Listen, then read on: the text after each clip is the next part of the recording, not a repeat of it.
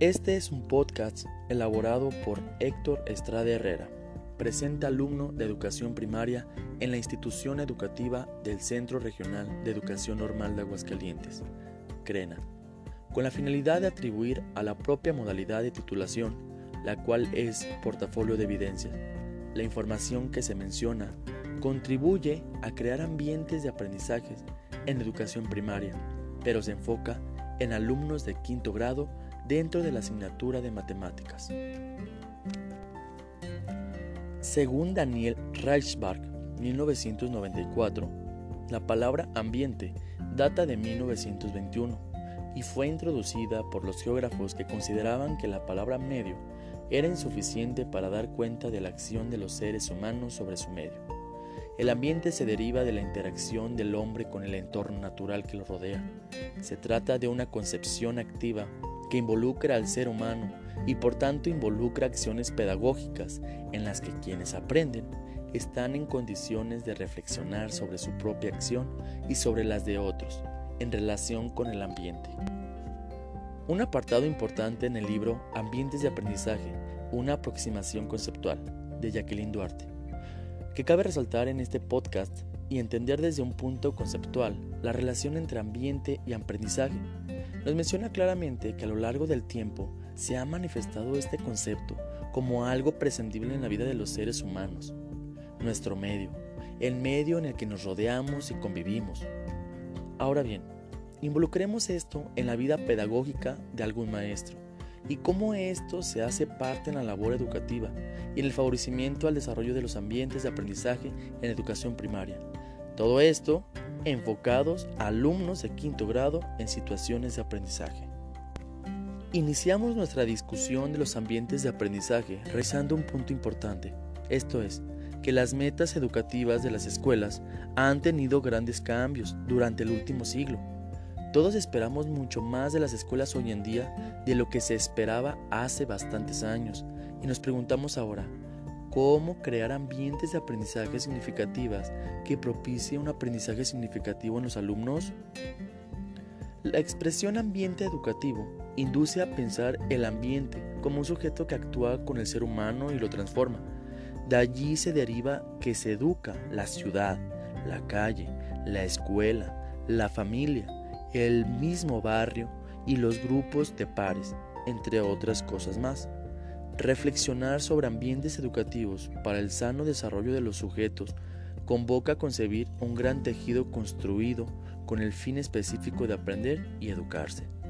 Esto nos lo dice Ospina, 1999. Esta cita me hace reforzar la idea que tenía sobre cómo es que la escuela no es el único lugar donde se pueden generar estos ambientes y no es la única que educa, pues en todos lados el ser humano tiene un ambiente de aprendizaje, sea en la calle, sea en algún deporte, en experiencias de la vida cotidiana, en viajes, en infinidad de lugares fuera de la escuela. Se debe eliminar de nuestra mente el hecho de que solo los profesores tienen la responsabilidad de enseñar. El docente debe tener bien en claro que tiene muchas personas a su alrededor que pueden apoyarlo en cuanto a la enseñanza. Vayamos, por ejemplo, a los padres de familia, con los cuales siempre debe existir una estrecha conexión para que ambos trabajen para lograr el fin más importante que es el aprendizaje de un alumno.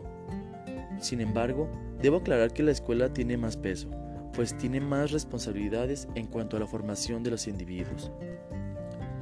Redimensionar los ambientes educativos en la escuela implica, además, modificar el medio físico, los recursos y materiales con los que se trabaja. Exige un replanteamiento de los proyectos educativos que en ella se desarrollan y particularmente los modos de interacción de sus protagonistas, de manera que la escuela sea un verdadero sistema abierto, flexible, dinámico y que facilite la articulación de los integrantes de la comunidad educativa. ¿Quiénes son estos? Los maestros, estudiantes, mismos padres, los directores y comunidades en general. Todo esto también mencionado en esta lectura de Jacqueline Duarte, 2003. Estos aspectos que se mencionan en la cita pensamos que deben ser fundamentales, pues para verdaderamente generar un ambiente de aprendizaje se debe de contar con todos los aspectos, tanto pedagógicos como físicos. Y cuando me refiero a hablando de lo físico, me refiero a contar con los materiales e instalaciones necesarias con las que podamos desarrollar un ambiente de aprendizaje verdaderamente completo, y no solo para generarlo con los alumnos, sino también con las demás docentes y directivos, pues formar dichos ambientes con ellos es algo fundamental y muy básico. Hasta el momento, podemos concluir que el ambiente se deriva de la interacción del hombre con el entorno natural que los rodea. Se trata de una concepción activa que involucra al ser humano y por tanto también involucra acciones pedagógicas en las que quienes aprenden están en condiciones de reflexionar sobre su propia acción y sobre la de otros. En relación, todo esto mencionamos con el mismo ambiente. Pensamos que generar dicho ambiente debe ser responsabilidad y objetivo principal de todo docente, pues es para lo que yo como docente en formación me estoy preparando. Si los docentes no generan este ambiente, y si peor aún, no se preocupan por generarlo, entonces pienso que no deberían de ser docentes, pues no estarían cumpliendo con su deber. También quiero decir que debemos estar conscientes de que lograr un ambiente de aprendizaje no es una tarea fácil, pues pueden presentarse infinidad de dilemas y necesidades, pero es ahí cuando realmente se ve el interés y el compromiso de cada docente. Otro aspecto fundamental que nos brinda la autora y que podemos rescatar como fundamento teórico y posteriormente práctico es la infinidad de concepciones que debemos de tener a la hora de tocar el tema de ambiente o un ambiente de aprendizaje. Número 1. Tenemos el ambiente como problema para solucionar. Este modelo intenta llevar al estudiante a la identificación de problemas ambientales, después de apropiarse unos conocimientos relacionados con la investigación, la evaluación y la acción de los asuntos ambientales. Número 2. El ambiente como naturaleza para apreciar, respetar y preservar. Ello supone el desarrollo de una alta sensibilidad hacia la naturaleza, hacia su conocimiento y la toma de conciencia de que somos parte de ella. Número 3. El ambiente como biosfera para vivir juntos por mucho tiempo, lo cual invita a reflexionar en una educación global que implica la comprensión de los distintos sistemas interrelacionados, que estos son físicos, pueden ser biológicos, también económicos y también el político. Y número 4. El ambiente comunitario para participar. Este se refiere a un medio de vida compartido, solidario y democrático, claro. Se espera que los estudiantes se involucren en un proyecto comunitario y lo desarrollen mediante una acción conjunta y de reflexión crítica.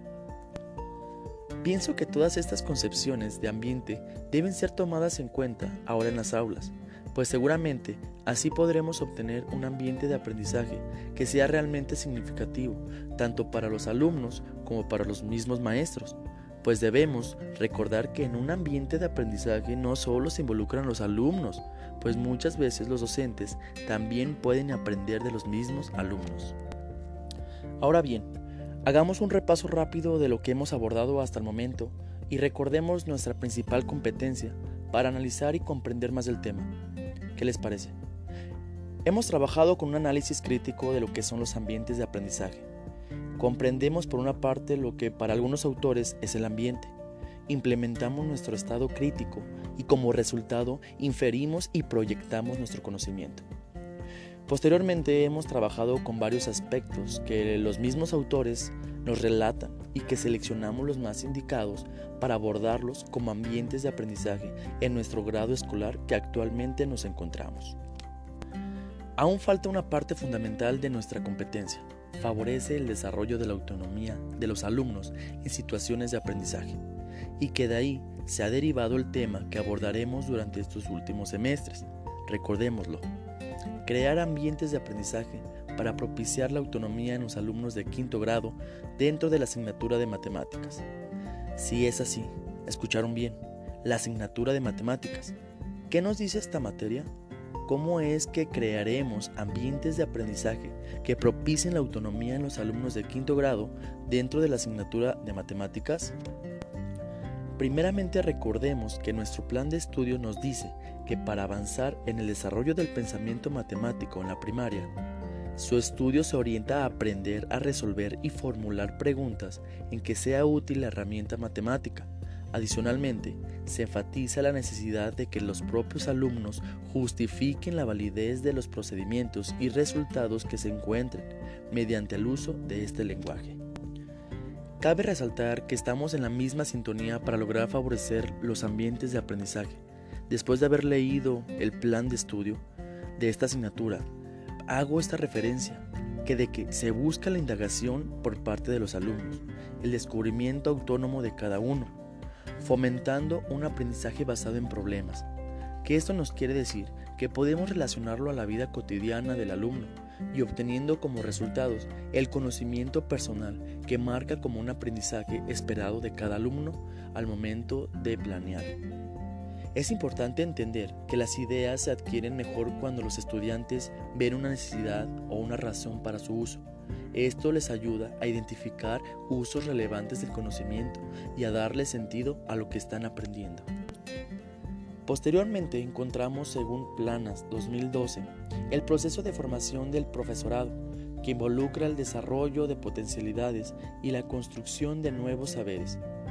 Está marcado por las dinámicas sociales y colectivas, y depende en gran medida de las formas de articular intereses, necesidades y recursos de profesorado, así como el del contexto personal. ¿Qué sucedería si como docentes no tenemos las bases para ello?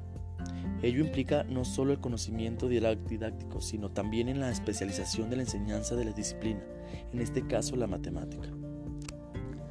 Rápidamente haremos mención a un método factible que sin duda alguna muchos de nosotros hemos utilizado y seguiremos haciéndolo, quizá hasta de carácter obligatorio. Hablo del aprendizaje entre pares, que ya se ha mencionado anteriormente, y que a continuación explico cuál es y cuáles son algunas ventajas de utilizar este tipo de aprendizaje, relacionándolo obviamente con la asignatura de matemáticas, y que lo podemos encontrar en el libro Estrategia de enseñanza y aprendizaje de matemáticas, teniendo en cuenta el contexto del alumno y su perfil de egreso. Asesoría entre pares, un método para aprender a enseñar matemáticas. ¿De quién? Del Cuerpo Académico Didáctica de la Matemática, Facultad de Pedagogía e Innovación Educativa. De acuerdo a esto, el trabajo entre pares permite un desarrollo académico integral en el estudiante, pues se fortalecen las habilidades para un buen desempeño escolar, el aprendizaje, la autoestima y el desarrollo de competencias sociales. De este modo, la ayuda entre compañeros perfeccionará las capacidades, la seguridad y la autonomía en la autorregulación de los procesos de aprendizaje. Como profesor se tiene el compromiso de realizar prácticas innovadoras y de colaboración favorables y la construcción de aprendizajes significativos.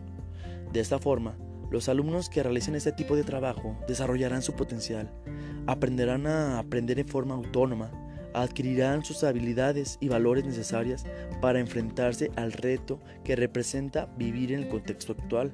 Esto nos lo hace mención el autor, Glintz 2005.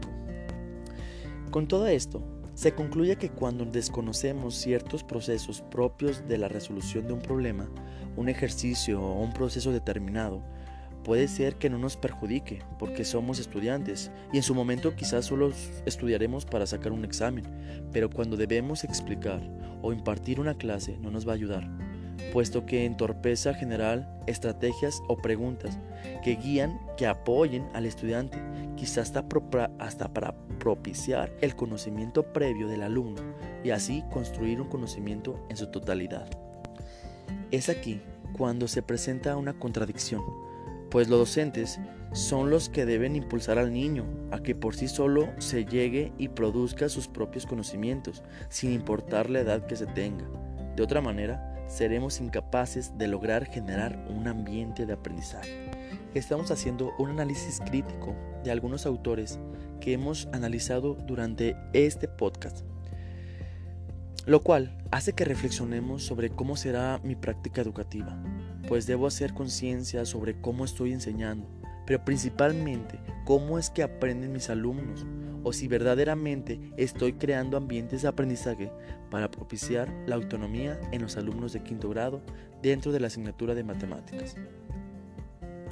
Muchas gracias a todos los que escucharon este podcast y el tiempo destinado a hacerlo. Les envío un cordial saludo y nos escuchamos hasta la próxima.